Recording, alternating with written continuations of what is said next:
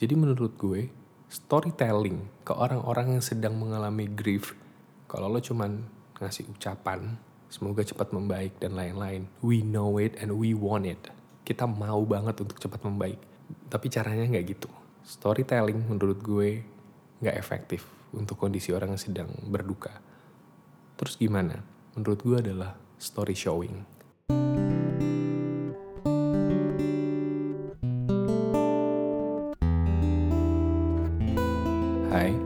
Wisnu Kumoro dan selamat datang kembali di Bedtime Story Podcast.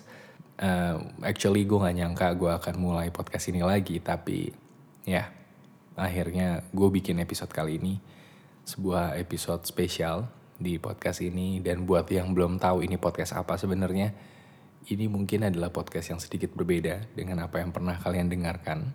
Karena di sini nggak ada ketawa-ketawa nggak ada jokes nggak ada hiburan yang mungkin kalian dengarkan di podcast-podcast lainnya karena di sini gue hanya akan bercerita.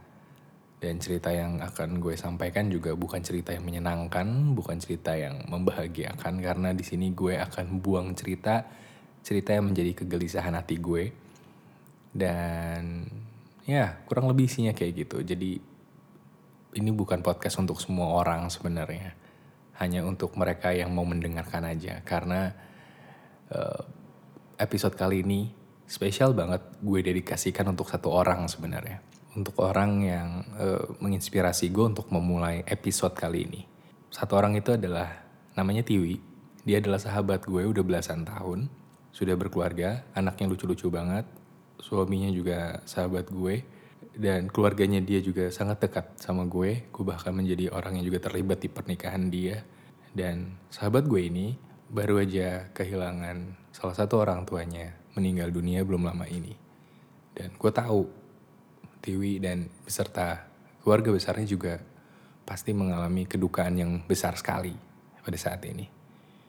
Um, gue pun ikut merasa sedih karena gimana pun dia adalah sahabat gue dan sebelum orang tuanya Tiwi wafat pun gue juga baru saja mengalami kedukaan karena kakak gue um, uh, gue nggak perlu sebut namanya. Kakak gue kandung baru saja meninggal dunia juga. Jadi gue tahu kurang lebih bagaimana rasanya kehilangan seseorang yang kita sayang banget. Griefnya seperti apa? Gue paham banget. Dan uh, kenapa akhirnya gue memutuskan uh, bikin episode kali ini? Apa karena gue merasakan kesedihan ini? Enggak bukan bukan itu doang yang bikin gue mau memulai podcast kali ini. Tapi karena gue ngerasa masih banyak orang yang belum paham bagaimana memperlakukan atau mentreat orang yang sedang bersedih gitu. Bukannya sekali lagi bukan gue mementahkan usaha orang-orang yang menyemangati gue dan lain-lain tapi gue akan memberikan perspektif lain dari sudut pandang orang yang sedang mengalami kedukaan. Kurang lebih isi podcast ini adalah seperti itu. Gue pengen menceritakan kepada kalian bagaimana sih sebenarnya sudut pandang orang yang sedang mengalami kedukaan dan ke depannya kalau kalian mempunyai teman, mempunyai saudara, punya rekan, kerabat, atau siapa pun yang sedang mengalami kedukaan, atau bahkan diri kalian sendiri sedang mengalami kedukaan, semoga apa yang gue sampaikan bisa menjadi sebuah, gue gak bilang pelajaran ya, tapi semacam sebuah, ya pengetahuan. Kalian cukup tahu aja kalau ada cerita seperti ini dan mungkin bisa membantu kalian dalam menjalani hidup ke depannya. Dan untuk mengawali cerita gue, gue pengen ada common ground dulu sama kalian tentang definisi grief versi gue. Uh, grief itu adalah atau kedukaan itu adalah natural respon untuk kehilangan. Jadi it's the emotional suffering you feel when something or someone you love is taken away. Jadi kalian pasti tidak siap gitu. Karena kalau kalian siap, gue rasa sufferingnya tidak akan sebesar itu. Semakin kaget kalian, semakin tidak siap, semakin kaget. Griefnya atau kedukaannya tentu akan makin besar. Karena kaget itu diikuti oleh hal-hal lain. Kaget, kemudian diikuti oleh ada campuran yang merasa marah karena merasa apa yang seharusnya ada menjadi tidak ada. Kemudian merasa tidak percaya, merasa bersalah, dan yang tentunya merasa sedih dan itu tercampur aduk ibarat sebuah benda, kalau perasaan bisa dijadikan sebuah benda, itu sangat-sangat dense, sangat-sangat padat. Ya ibaratnya kayak batu bata yang padat banget, kemudian dibenamkan ke badan kita langsung secara mendadak dar gitu. Rasanya kayak gitu. Dan ya sebenarnya ini normal karena semua orang, semua manusia ditakdirkan akan mencicipi ini, mencicipi yang namanya kehilangan. So, bagaimana melewatinya ini dengan baik? Gue rasa itu jadi sebuah kewajiban untuk tiap orang supaya tahu berdasarkan bagaimana karakter mereka karena tidak ada cara pasti menurut gue bagaimana cara melewatinya. Lo bisa browsing di internet gimana cara mengobati kedukaan atau kehilangan. Itu akan banyak banget artikel yang muncul. Apakah itu relate dengan semua orang? Belum tentu. Grieving is highly individual experience. It's so personal. Lo nggak bisa bilang satu cara ini salah atau benar nggak ada tuh it's a right way or it's a wrong way to grieve nggak ada setiap orang punya cara masing-masing nah karena caranya masing-masing tentu bentuknya juga akan berbeda-beda. Ada orang yang terlihat di luarnya tough, tapi kalian nggak akan tahu dalamnya seperti apa. Ada yang meraung-raung terlihat dari luar, tapi sebenarnya di dalam hatinya dia sedang memupuk kekuatan. Kalian nggak akan pernah tahu. Dan sebenarnya ini membuat awkward orang-orang yang pengen menyemangati. Niatnya baik, tapi bagaimana ya cara menyemangatinya gitu. Apa yang harus diucapkan untuk orang-orang yang sedang mengalami ini. Karena teman-teman gue pun gue tahu ketika gue lagi berduka banget kehilangan kakak gue. Mereka bingung harus bagaimana menghadapi gue. Jangankan uh, teman-teman ya, bahkan pasangan gue sendiri. Karena waktu uh, kakak gue meninggal itu hanya beberapa minggu, kok nggak salah sih sekitar dua minggu sebelum acara uh, lamaran gue dengan pasangan gue itu. Jadi kami sudah siap untuk berangkat. Waktu itu acara lamaran gue ada di Jogja, sedangkan gue tinggal di Jakarta. Jadi memang sudah mempersiapkan semuanya untuk berangkat ke Jogja. Keluarga gue ke sana, keluarga besar. Kita sudah sampai uh, sewa bus dan lain-lain. Nyiapin seragam almarhum dan lain-lain juga. Uh, semua semua sudah disiapkan gitu. Di mana keluarga kami sedang bersiap untuk hal yang membahagiakan, tiba-tiba datang berita kedukaan besar itu. Dan ketika gue pertama kali terima telepon dari adik gue, dia memberitahu kakak gue meninggal. Gue cuma ingat satu kalimat dia bahwa mas, mas ini udah meninggal.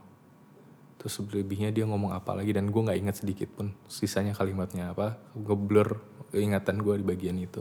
Karena waktu itu kayak dunia berhenti bagi gue. Kayak stop aja gitu. Gue kaget, seperti yang tadi gue bilang, gue kaget, kemudian diikuti dengan berbagai perasaan secara bersamaan dan gue bingung bagaimana mencernanya gitu. Kayak ibaratnya komputer yang dikasih ribuan komen di saat yang sama langsung error gue. Gue nggak bisa mencerna itu dengan baik gitu. Dan gue kasih tahu ke pasangan gue gitu saat itu. Pasangan gue langsung nangis saat itu juga langsung nangis. Langsung ya ampun terus gimana? Harus kita ayo ke rumah sakit dan lain-lain. Gue freeze. Gak ada air mata gak ada ekspresi. Gue diem. Sekitar 2-3 menit kali ya gue cuma diem. Gue freeze. Gue nggak bisa mikir apa-apa. Gue nggak nggak bergerak. Gue diri. Gue gue nggak bergerak. Yang satu-satunya yang gue lakukan saat itu cuma bernafas aja kayaknya. Gue nggak tahu gue mikir apa ya berhenti aja dunia berhenti aja gitu. Kemudian gue diajak komunikasi sama pasangan gue oh, akhirnya gue udah mulai agak bisa mikir oke okay, kita langsung siap-siap ke rumah sakit dan lain-lain. Dan respon gue itu pun bagi pasangan gue mem sedikit membingungkan karena sepanjang jalan gue ke rumah sakit gue nggak menangis. Gue nggak nggak menunjukkan kalau mungkin yang seperti dibayangkan orang yang nangis kejar malah pasangan gue. Gue nggak nangis. Gue masih mencerna ini apa? Ini ini apa? Gitu. Gue nggak paham apa. Jadi kepala gue kayak bertanya kenapa kenapa kenapa kok bisa? Kenapa kenapa? Gitu. Sampai di rumah sakit kita langsung ke ruang UGD gue masih masih nggak percaya semua itu. Gue masih ngerasa kayak oh it's all lie. Ini semua bohong. Sampai akhirnya gue ngelihat lihat dia gitu. Dan dan tumpahlah semua perasaan itu akhirnya nangis jadi jadinya bukan yang meraung-raung karena gue bukan tipe orang yang menangis meraung sebenarnya. Tapi ya itu adalah salah satu tangis terkejar gue sih. Dan actually sampai sekarang pun gue belum recover. Every time I remember him, I cry. Mungkin gue gak bisa secara detail menceritakan seberapa dekat gue sama dia. Well actually we're not that close kalau hitungan sebagai contoh kakak adik yang akrab bagi sebagian orang ya kayak yang wah akrab banget pelak peluk gitu. Terus uh, main bareng dan lain-lain enggak. Karena jarak usia gue sama dia pun belasan tahun. FYI gue dan kakak gue ini jarak umurnya belasan tahun. Jadi kedekatannya tidak seperti itu. But he's my mentor. Dia pahlawan keluarga gue. Dia adalah orang yang bisa bikin nyokap gue senyum. Dia adalah orang yang bisa bikin bokap gue bangga. Dan dan gue respect dia karena hal itu. Gue mengagumi dia karena hal itu. Mungkin memang ada waktunya, ada masanya ketika gue masih lebih muda lah. Di mana gue iri dengan dia karena semua hal itu tentang dia. Ya wajar lah. Kayak apa-apa harus nyontoh kakak. Adik disuruh nyontoh kakak, apa-apa kakak, apa-apa kakak gitu ya pernah lah gue mengalami masa itu. Apa apa dia apa apa dia. Tapi harus gue akui kalau dia memang contoh yang baik. Dia contoh ideal buat seorang pekerja keras. Dia adalah contoh yang yang gue bener-bener gue look up banget gitu. And now he's gone. Forever. Dan bisa dibilang sebenarnya agak mendadak juga kepergiannya. Karena beberapa hari sebelumnya gue sempat WhatsApp dia juga gitu. WhatsAppan bahkan satu hari sebelumnya masih ngobrol di grup keluarga gitu. Bahkan di hari kayak kemarinnya atau beberapa jam sebelum dia meninggal masih sempat kontekan sama bokap nyokap gue gitu. So grief itu bisa terjadi sangat sangat mendadak dan karena nggak jelas uh, waktunya kalau gue nyebutnya nggak ada uh, normal timetable-nya untuk grieving ini kapan terjadinya ini juga artinya nggak ada timetable yang jelas kapan orang akan recover sebenarnya. Lo nggak akan tahu kapan seorang akan feel better. Bisa in weeks or months or years maybe. Lo nggak akan pernah tahu gitu. So bagaimana cara kita nih orang-orang yang mungkin ya maksudnya kita orang-orang yang mungkin tidak mengalami grief gitu ingin memberikan respon kepada orang yang sedang berduka. Well, karena tidak ada timetable-nya, saran gue jangan coba-coba untuk menyarankan sesuatu yang ada kaitan sama timetable-nya juga gitu. Misalkan cepet-cepet untuk recover. Ya kita juga pengennya cepat-cepat recovernya. We know it. Tapi ya sulit gitu. Kita bukan robot yang ada switch on, switch off-nya. We need time. Dan keinginan kalian untuk mempercepat itu kita pun mengamini. But, but we don't know how. We don't know how. Dan sekalipun kalian kasih tahu practical step by stepnya misalkan iya ini paginya begini siangnya begini sorenya begini biar nanti berkurang rasa sedihnya dan lain-lain you cannot control someone's heart. You cannot control someone's feelings. Lu nggak bisa mengendalikan perasaan orang lain isi hati orang lain. Lu nggak bisa. Mau lu jagain 24-7 sekalipun hidup seseorang lu nggak akan bisa mengendalikan isi hatinya seperti apa hati itu personal. Jadi ya biarkan saja membaik dengan secara personal gitu. Jadi menurut gue storytelling ke orang-orang yang sedang mengalami grief kalau lo cuman ngasih ucapan semoga cepat membaik dan lain-lain. We know it and we want it. Kita mau banget untuk cepat membaik. Tapi caranya nggak gitu. Storytelling menurut gue nggak efektif untuk kondisi orang yang sedang berduka. Terus gimana? Menurut gue adalah story showing. Memang harus lewat perbuatan yang terlihat, bisa dibilang seperti itu. Seperti dicontohkan. That's why orang-orang yang berduka sebaiknya ditemani, bukan dinasehati. Karena nasihat itu storytelling. Tapi kalau kalian menemani dia, lo akan dilihat oleh dia. Ketulusan lo dalam menemani, kesiapan lo untuk mendengarkan, itu akan dilihat. Dan sebenarnya itu yang dibutuhkan. Orang yang berduka itu butuh ditemani karena orang yang berduka itu punya satu kerentanan. Mereka rentan untuk memiliki pola pikir yang salah. Pola pikir apa yang dimaksud? Pola pikir mengenai kenapa hal ini terjadi. Karena orang yang sedang mengalami kedukaan itu punya punya tahapan. tahapan pertamanya itu adalah denial. Wah ini nggak mungkin nih, ini pasti salah. Kemudian dilanjutin sama marah biasanya. Ini kenapa kejadian? Ini siapa yang salah nih gitu. Sampai akhirnya dia mulai ada istilah bergaining habis itu. Kalau seandainya ini nggak kejadian, nih gue bakal ini gini gini gini. Tapi itu kan itu nggak nggak bisa gitu. Sampai akhirnya dia sadar dan dia masuk ke fase depresinya gitu. Sampai fase depresi yang sedihnya sampai satu titik terangnya akhirnya bisa menerima kenyataan ini, ada acceptance di situ. Ini adalah tahapan yang dilew pasti dilewati gitu. Dan jika nggak ditemani, sebenarnya bisa terjadi pemikiran-pemikiran yang salah, terutama di awal-awal, di bagian denial dan marah itu. Siapa yang salah, siapa yang ini. Dan bisa berkutat di situ, situ aja, bertahun-tahun, bisa belasan tahun, bisa puluhan tahun, bisa seumur hidup. Jadi, bagaimana cara menghadapi orang yang sedang grief? Temani, dengarkan, bantu dia menata pola pikirnya kembali. Karena kita nggak mau kedukaan ini malah nantinya akan menjadi kedukaan baru nantinya gitu. Apalagi orang-orang ini cenderung mengalami depresi gitu dan kita semua tahu depresi itu bukan sesuatu yang ringan sebenarnya. Itu bisa membawa sesuatu yang buruk juga kalau tidak ditangani dengan baik. So yang bisa melihat itu adalah orang-orang yang memang care sama orang ini orang-orang di sekitarnya. Kalau memang butuh bantuan profesional, please, please banget, cariin bantuan profesional untuk dia.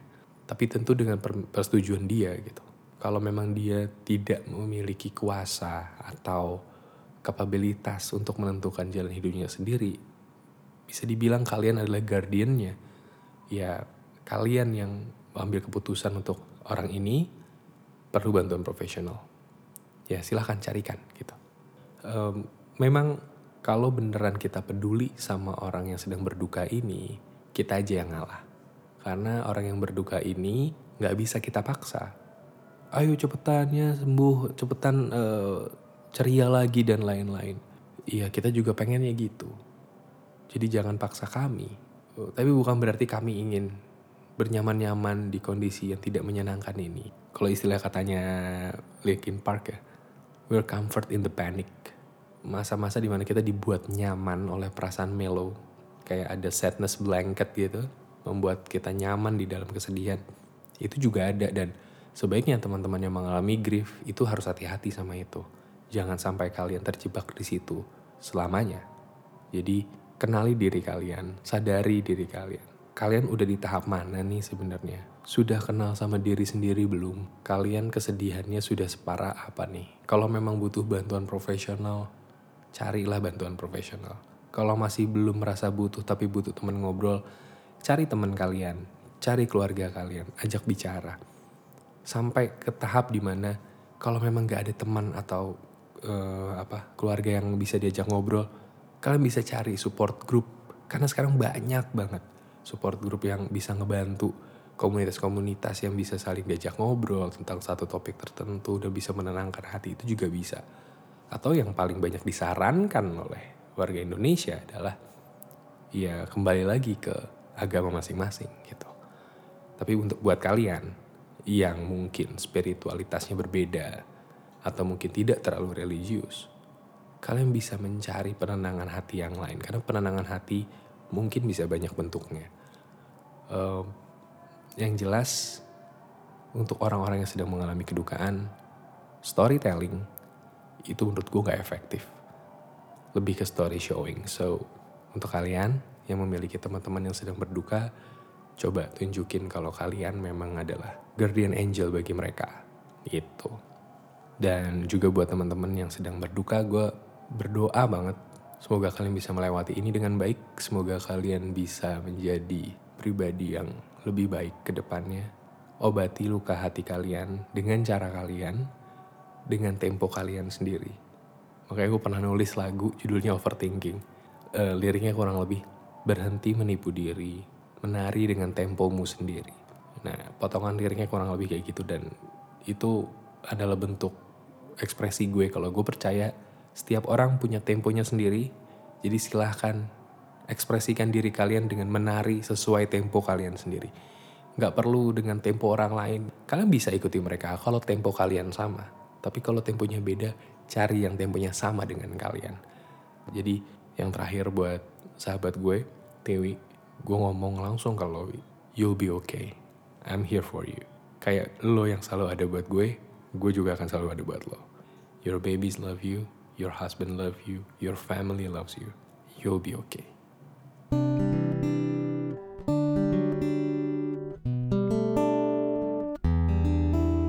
Dan kalian juga, siapa pun kalian yang mendengarkan, gue harap kalian selalu oke okay dan ya sekian untuk episode kali ini. Sebuah episode dadakan di Betam Story Podcast. Bukan episode yang gue rencanakan akan gue lakukan. Dan wow, ini adalah salah satu episode paling emosional yang pernah gue rekam. Gue sampai beneran nangis, gokil. Mungkin hasil akhir yang kalian dengar ini udah gue potong-potong beberapa bagian. Tapi proses merekam ini sangat-sangat melegakan buat gue. Dan semoga kalian yang mendengarkan ini juga bisa lega. Dan kalau kalian mau buang cerita juga, boleh, boleh buang cerita aja ke gue. Gue pasti baca cerita kalian. Uh, meskipun mungkin gue belum ada kesempatan untuk membalas atau apa. Tapi yang namanya buang cerita, gue tampung cerita kalian sini. Silahkan kalian buang cerita aja. Bisa lewat Instagram gue di @wisnukumoro atau kalian bisa uh, cek ke email. Nanti ada emailnya. Kalian bisa cek juga di Instagram gue. Akan gue share lewat Instagram gue aja. Dan kalau kalian nanya, apakah akan ada Bedtime Story Podcast lagi? Gue nggak tahu sejujurnya. Atau lewat episode ini deh, um, kalian yang tentuin aja deh. Apakah Bedtime Story Podcast perlu ada atau enggak? Karena sulit loh buat gue bercerita kayak gini. Uh, gak gampang. Kalaupun akan gue lanjutkan, gue rasa konsepnya akan banyak berubah dan mungkin kalian yang suka dengan konsep ini tidak akan menyukai konsep yang baru. Kalau kalian lihat Betam Story Podcast nggak gue promosiin yang gimana-gimana. Gue biarkan aja uh, jumlah episodenya sedikit. Nggak kayak podcast lain yang memang ya kalau bukan karena uang ya popularitas gitu. Gue nggak mau menjadikan buang cerita ini sebagai sesuatu yang jadi komoditi nantinya. Karena gue melakukan ini pakai hati. Gue bener-bener memberikan sisi lain dari seorang Wisnu Kumoro di sini. Ke depannya mungkin Beta Story Podcast kalaupun kalian pengen gue lanjutkan akan berbeda yang jelas dibandingkan yang kayak gini. Jadi silahkan kalian tentukan sendiri kalian pengen Beta Story Podcast ada atau enggak terserah kalian. Caranya gimana kalau kalian pengen podcast ini ada atau enggak? Gue jujur juga nggak tahu sih sebenarnya gimana. Uh, mungkin yang muluk aja deh ya, langsung aja muluk deh. Gue akan pasti lanjutin podcast ini. Kalau podcast ini bisa trending nomor satu. Nah, kan nggak mungkin kan. Jadi uh, uh, itu bakal gue lanjutin pasti kalau trending nomor satu. Tapi kalau uh, kalian pengen ada Bedtime Story Podcast lagi, gue akan pertimbangkan. Karena gue gak mau bikin sesuatu hanya karena orang lain minta. Gue pengen bikin sesuatu karena memang menurut gue ini adalah sesuatu yang harus di-share. Jadi kalau kalian pengen ini secara rutin, otomatis di situ akan ada sebuah ya perubahan gitu. Jadi lebih komoditi, jadi lebih entertaining bisa dibilang. Apakah kalian mau seperti itu? Gue gak yakin. Jadi ya kalian yang tentukan. Gitu. Atau gue bikin segmen lain yang seperti ini. Tapi bukan Betam Story Podcast. Tapi ngebahas yang kayak gini-gini. Itu juga bisa jadi bahan renungan gue gitu. Karena gue masih punya podcast-podcast lain sebenarnya. Jadi kalau kalian suka sama ini tapi pengen dengerin gue. Kalian bisa ke Wisnu Kumoro Podcast. Atau sekali-sekali main ke Gadgetainment Podcast. Dan ya paling itu aja. Wisnu Kumoro pamit. Terima kasih sudah mendengarkan. Sehat selalu kawan-kawan. Dadah.